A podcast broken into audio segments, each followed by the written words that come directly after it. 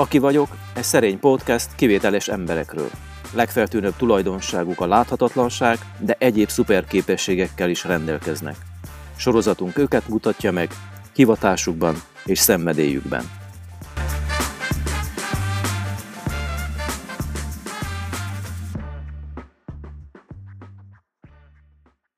Mai vendégünk Jó Beatrice, aki szerkesztő riporterként indult a pályáján, aztán jelenleg a Gyermekid Alapítvány operatív igazgatója, és párhuzamosan doktorandusz szociálpolitika területén.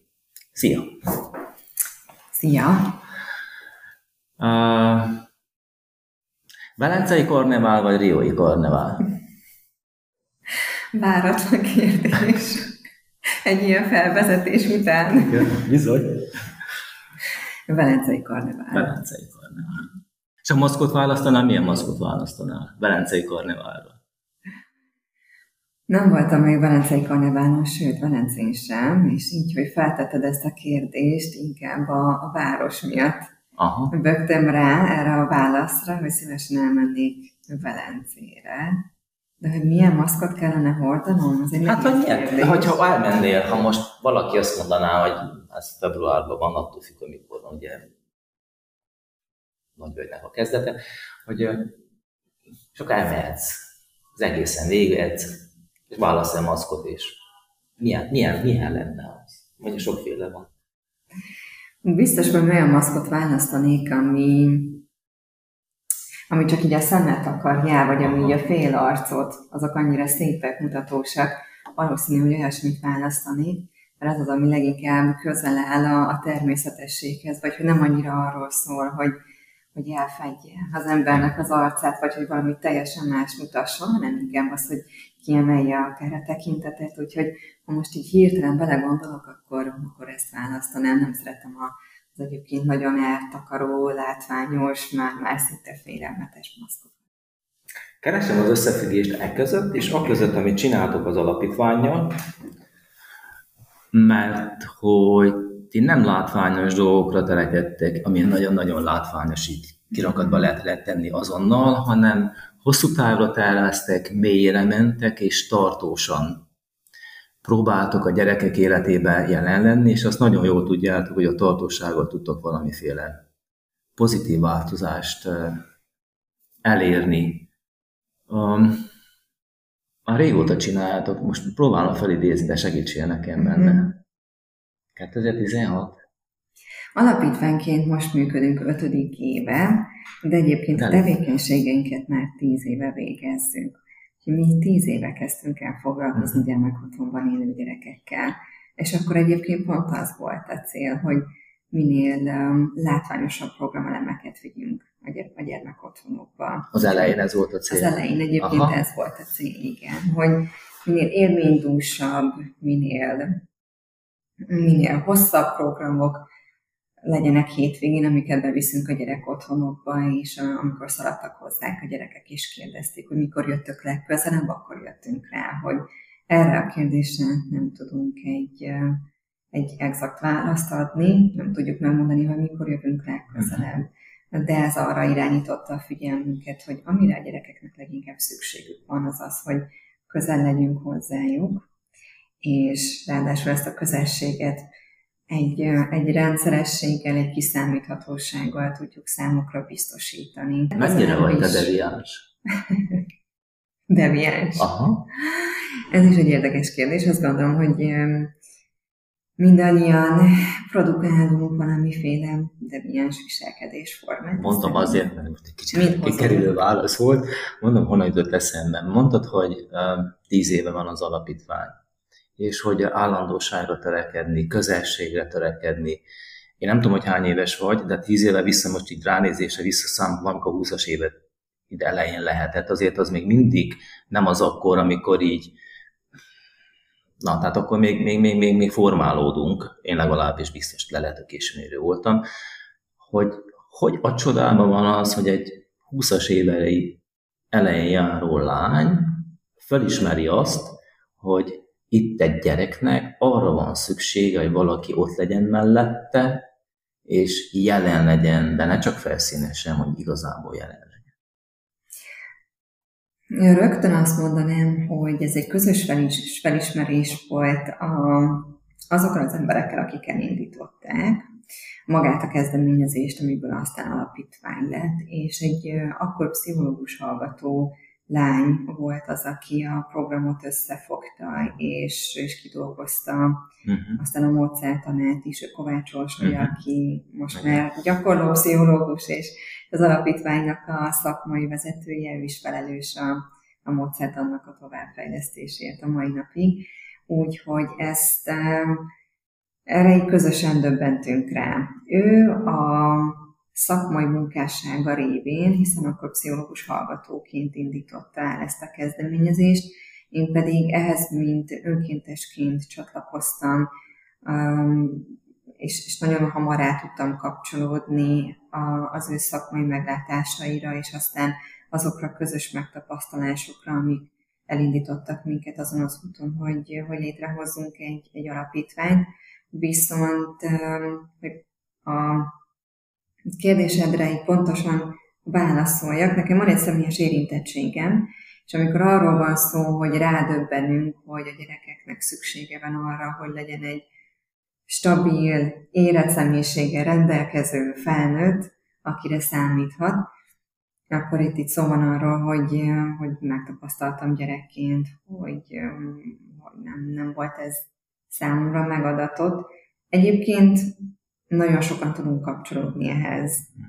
Igen. Tehát sokan tudunk azonosulni azzal, hogy milyen is volt az, amikor gyerekként tudtunk számítani valakire, vagy milyen volt az, amikor gyerekként nem tudtunk számítani, vagy a szülőre, vagy, vagy nagyszülőre, vagy egyéb ilyen um, elsőleges gondozó, vagy, vagy akár másodlagos gondozó révén megtapasztalt elakadások, nehézségek, traumák mentén megtapasztaltuk azt, hogy, hogy egyedül vagyunk, de ezt, ezt én is megtapasztaltam gyerekként. Volt egy három év, amikor nevelő családokhoz kerültem, és, és én végül anyukámmal nőttem fel, és a három testvéremmel, nyolc éves korom után, de, de abban a három évben megtapasztal, megtapasztaltam azt, hogy milyen szülőktől elkerülni, milyen más családoknál élni, és ez egy érdekes kettősség volt, mert egyszerre tapasztaltam meg azt, hogy nincsenek ott a, a szüleim, akikre szükségem lenne, és nem tudom ezt értelmezni.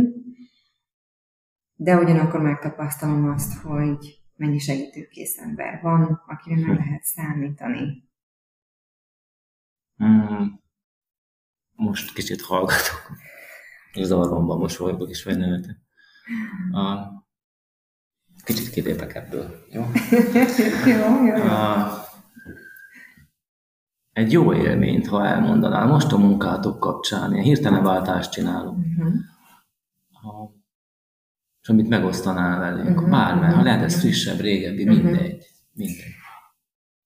Minden esetben, vagy ami, amit én így ki tudnék emelni, az mindig egy olyan élmény, amikor megtapasztaljuk, vagy rólam van szó, amikor megtapasztalom,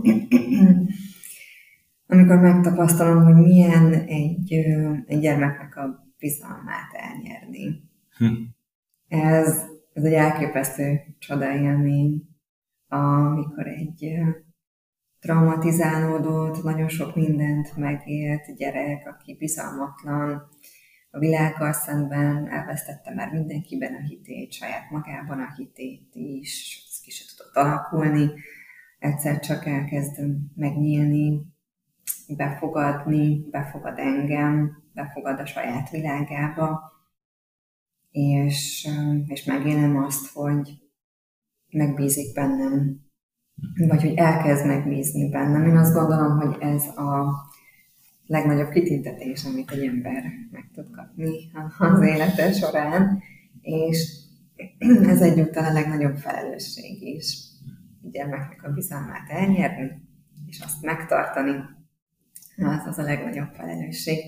Hogy sok, sok ilyen történetem van, a, az, egy, igen, az egyik ilyen a saját mentorátommal való kapcsolódásom, aki karácsonykor fogalmazta meg nekem azt a gondolatot, hogy ő nagyon jól tudja. Nem, majd vágunk. Uh-huh. Uh-huh. Karácsonykor fogalmaztam meg azt a gondolatot, hogy ő tudja nagyon jól, hogy milyen traumákat élt át, ő ezzel tisztában van, és azt is tudja, hogy ezt neki kezelnie kell, különben ez mindig egy elakadás lesz a további kapcsolataiban. Hány éves volt ez? Egy 14 éves. 14 évesen Igen, ezt meg tudta igen. A saját szavaival ezeket, igen, ezeket Oké. a szavakat használva. Azt a mindenit neki. És ez nem, nem felszít, tehát hogy nem milyen művi megfogalmazás, hanem az a, a saját élménynek a kifejeződése, meg megértésének. igen, igen. Az 14 évesen. Igen, igen, ez a kislány nagyon, nagyon intelligens, és reziliens, és önreflektív. Nem volt hajlandó egyébként terápiába menni, mi ezen Mhm. dolgoztunk sokat, hogy, hogy fel tudjam őt erre készíteni, vagy hogy tudjam őt kísérni egy ilyen úton, de ő terápiában nem, nem volt hajlandó. Ez is egy, egyfajta önvédelmi mechanizmus, tehát minden gyereknek, sőt, minden felnőtt embernek is hiszem, más, ugye, ritmusa, hogy ki mikor ér oda, hogy ő most hajlandó legyen szakmailag, szakmai segítséggel mélyebben foglalkozni a saját traumafeldolgozásával, önismeretével. De, de hát a függetlenül ő nagyon önreflektív, és látszik, hogy, hogy a személyisége elindult egy, egy ilyen pozitív érés, egy pozitív fejlődés irányába, és van benne egy igény, hogy ő beszéljen arról, hogy mit élt át, vagy hogy ő ezt hogyan tudja kezelni. Mi sokat beszélgettünk az elmúlt években, ez egy nagyon lassú folyamat, ezért is mondom, hogy elnyerni egy gyermeknek a bizalmát, és aztán azt ápolni, az a legnagyobb kitüntetés és a legnagyobb felelősség, és azért van ekkora súlya, mert hogy lassan történik. Ez csak is egy, egy lassú folyamattal lehet, lehet elérni, ezért, ezért érzi az ember ennek a súlyát. A mentorátommal nagyon sokat beszélgettünk eddig is az elmúlt években, és most karácsonykor volt egy ilyen váratlan összegzése, hogy ő ezt kihangosította, és az egyik ilyen hát aktiváló tényező az életében az volt, hogy ő szerelmes lett, és van egy barátja, Mhm. és ő most döbbent rá, vagy hát akkor döbbent rá, hogy mennyire fontos az, hogyha van egy, öm, van egy számára fontos személy, akivel kialakul egy, öm, egy mélyebb bizalmi kapcsolat, akkor, akkor milyen jó, hogyha be tudja avatni mindabba, amit ő már átélt. És ezért kezdett el erről beszélni velem, vagy ezért fogalmazta meg ezeket a gondolatokat, és azért hozta ezt fel, mert neki az volt a kérése, hogy adjak neki tanácsot, hogy hogyan tud beszélgetni a barátjával a saját sérelmeiről. Hm. Ez például egy elképesztő élmény. Tehát ezek azok, a, ezek, a, ezek az eredmények, amiket mi elérünk, és visszacsatolva kicsit a riói, meg velencei látványos karnevára, és, és arra a gondolatodra, hogy mondtad, hogy eh, mi nem látványosan vagyunk jelen, ez, eh, ez így nagyon, tehát ez nagyon, nagyon is igaz, és ez eh, az ilyen folyamatok mutatják meg leginkább, hogy, hogy mi ilyen eredményeket érünk el. Nem fogjuk tudni feltétlenül azt felmutatni, és nem is cél, hogy a gyerekek kettes tanulóból ötös tanulók legyenek, vagy diplomás emberek legyenek, vagy valami nagyon látványos munkahelyen dolgozzanak, vagy célt érjenek el, vagy, vagy kiemelkedő sportolók, vagy művészek, stb. Mhm. legyenek. Az a cél, hogy hozzásegítsük őket ahhoz, hogy elinduljanak az önismeretük folyamatában, az önismeretük útján, képesek legyenek ilyen gondolatokat megfogalmazni, és képesek legyenek kapcsolódni másokhoz. És ennek a, az ugródeszkája az az, hogy kapcsolódnak hozzánk mentorokhoz. Megteremtjük nekik azt a teret, ahol az ő érzelmeik és gondolatviláguk szabadon és biztonságban meg tud nyilvánulni. És nagy a felelősség rajtunk mentorokon, mert hogy nekünk az a feladatunk, hogy ennek a, érzelmi és gondolatvilág megnyilvánulásnak ö, adjunk egy, egy szabályozható keretet. Nekünk érzelmileg meg kell tartanunk a gyerekeket, meg hát saját magunkat is, abban a helyzetben, amikor ők megnyilvánulnak, és, és elindul a, a kapcsolódásnak így a mélyebb bizalmi szakasza. Meg kell mutatnunk, hogy, hogy hogyan lehet érzelmeket kezelni, hogy hogyan lehet azokat kommunikálni, hogyan lehet ezeket saját maguk felé kommunikálni, mások felé kommunikálni, hogyan lehet következetesen jelen lenni, miért fontos az akár, hogy legyen egy rendszeresség az életükben, és így uh, tulajdonképpen egy érzelmi intelligencia fejlesztés zajlik. Ezek mind nekem valahogy a kapcsolódás jött föl, hogy ahhoz arra lehetne fölfűzni, és mondtad, hogy azzal mondtad, a legnagyobb élmény az, amikor egy elkezd bízni.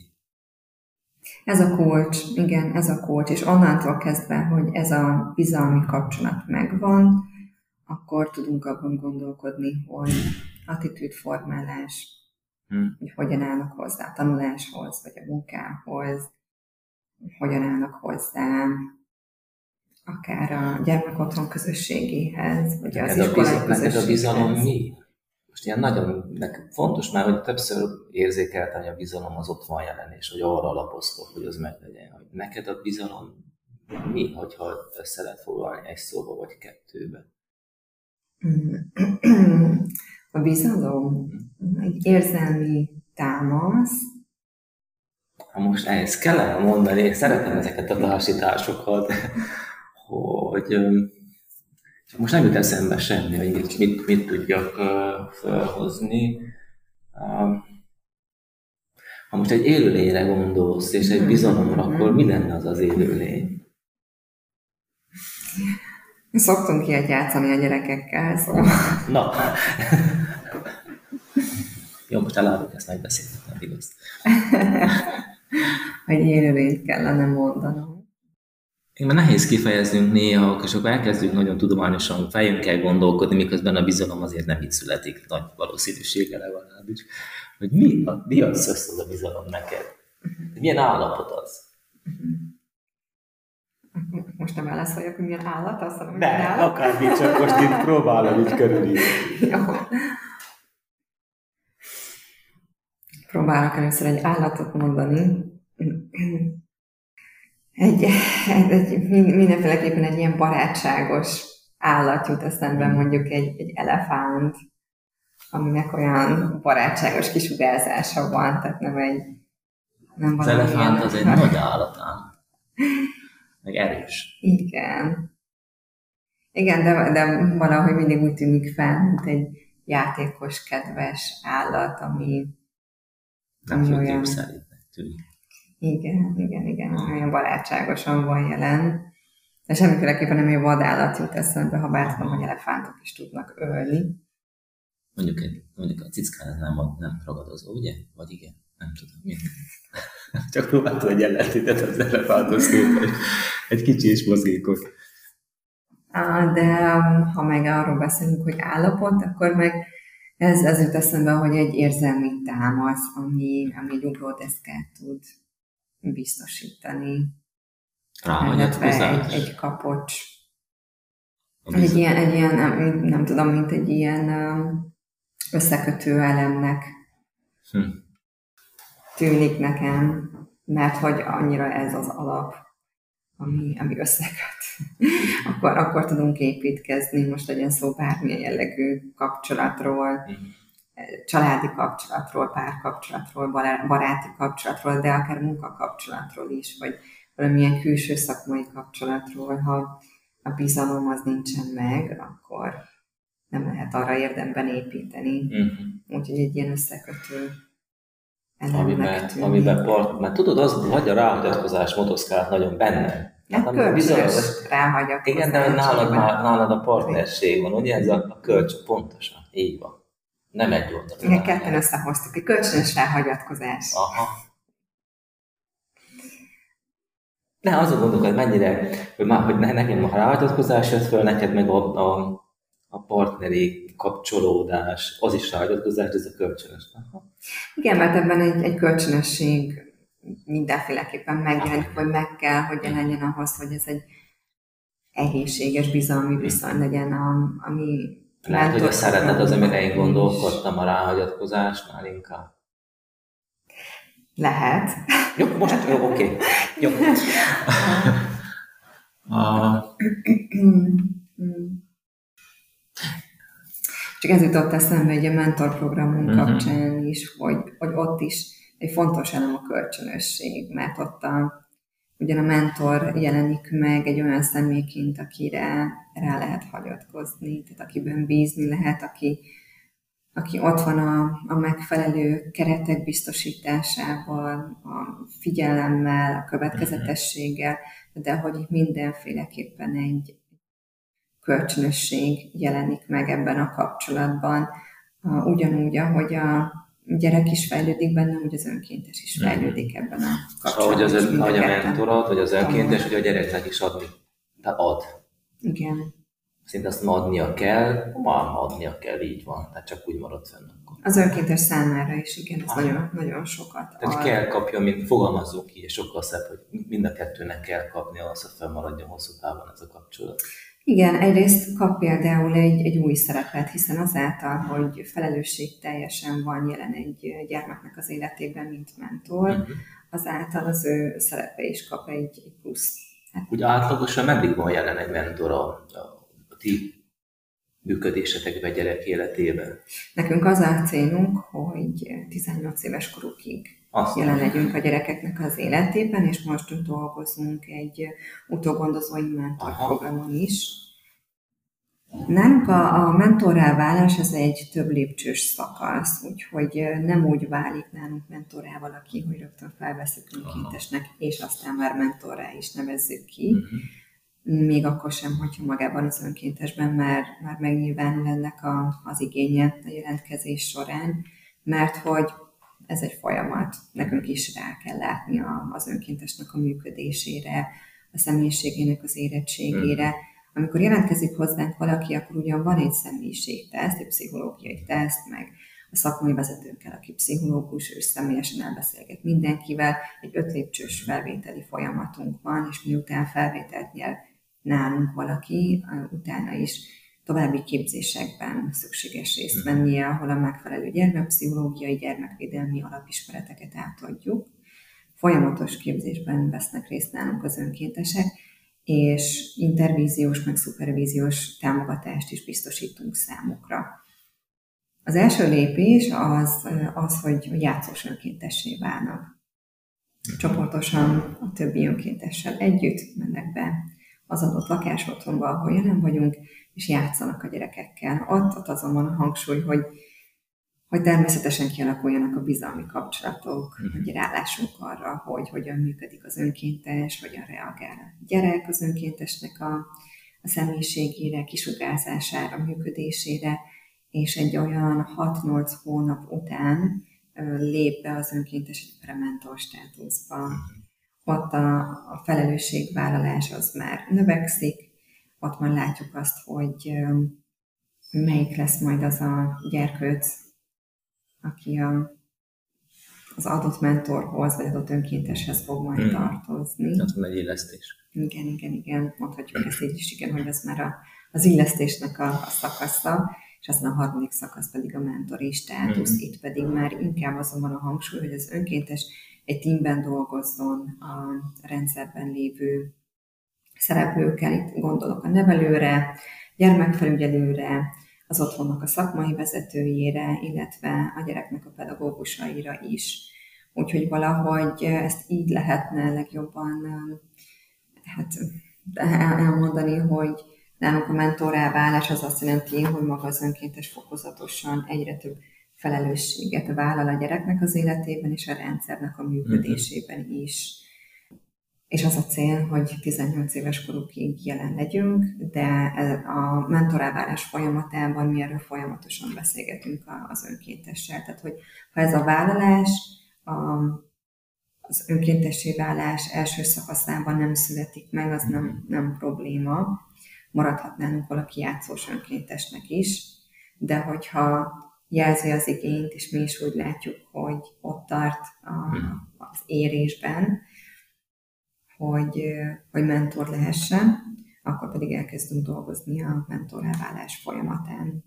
Ott viszont ott viszont ki van mondva, hogy, hogy az a cél, hogy évekig jelen legyen a gyereknek az életében. Tehát nagyon igyekszünk arra, hogy ezt a lehető legszakmaiabban kísérjük, mind a gyerek érdeke szempontjából, mind az önkéntes érdeke szempontjából, hogy megfelelő mentor-mentorát kapcsolatok szülessenek. Tényleg elefántnak kell lenni. Hosszú életűnek és rendíthetetlennek. Igen. Hogy összekapcsolnak itt a szimbólumot? Hát igyek, igyekszünk, hogy összehozzuk, de, hogy, de tényleg, hogy a hosszú távra, azon igen, indultunk, hogy ez egy hosszú távú program, tehát nem az, hogy elmegyek, elkísérem őket egy táborba, vagy igen. megjelenek hétvégenként mondjuk háromszor és eljátszom velük, hanem hosszú távra tervezünk velük, igen, ők is, igen. ti is hosszú távra terveztek. Ha már az elefánt és a én azt mondtam, hogy az elefánt az erős. Mindenesetre súlyos. Biztos erő is van benne. Ehhez a munkához neked, mert nagyon régóta csinálod. És persze minden, minden szép és szép, csomó jó élményetek van, de hogy ehhez kell valamiféle erő. Aztán honnan nyered? Egyrészt van egy nagyon erős meggyőződésem, uh-huh hogy el tudjuk érni a célunkat, és nekünk a hosszú távú célunk az, hogy a gyerekeknek a társadalmi beilleszkedését elősegítsük. Uh-huh. Mivel én folyamatosan azt tapasztalom meg a gyerekeknél, hogy meg tudnak nyílni, és be tudnak minket fogadni a uh-huh. bizalmukba, a saját világukba, ezért én látom azt, hogy történik egy fejlődés. Beatrice, van neked egy küldetése? Ez a küldetése, igen. igen. Ezt így, ezt így el lehet mondani, igen, hogy a szakellátásban élő gyerekeknek a társadalmi beilleszkedését elősegítsem a Gyermekhíd Alapítvány szakmai munkáján keresztül. Szerintem, ha egyetértesz, akkor itt itt zárjuk is, mert annyira szép volt ennek, és ez úgy jött, hogy küldetés, ja. és teljesen. Köszönöm szépen ezt a beszélgetést. Én is köszönöm. Köszönöm. A podcast a Belügyminisztérium és a Nemzeti Bűnmegelőzési Tanács támogatásával valósul meg, a Ruveux Egyesület Innovációk támogatása a gyermekvédelemben című projektje keretében.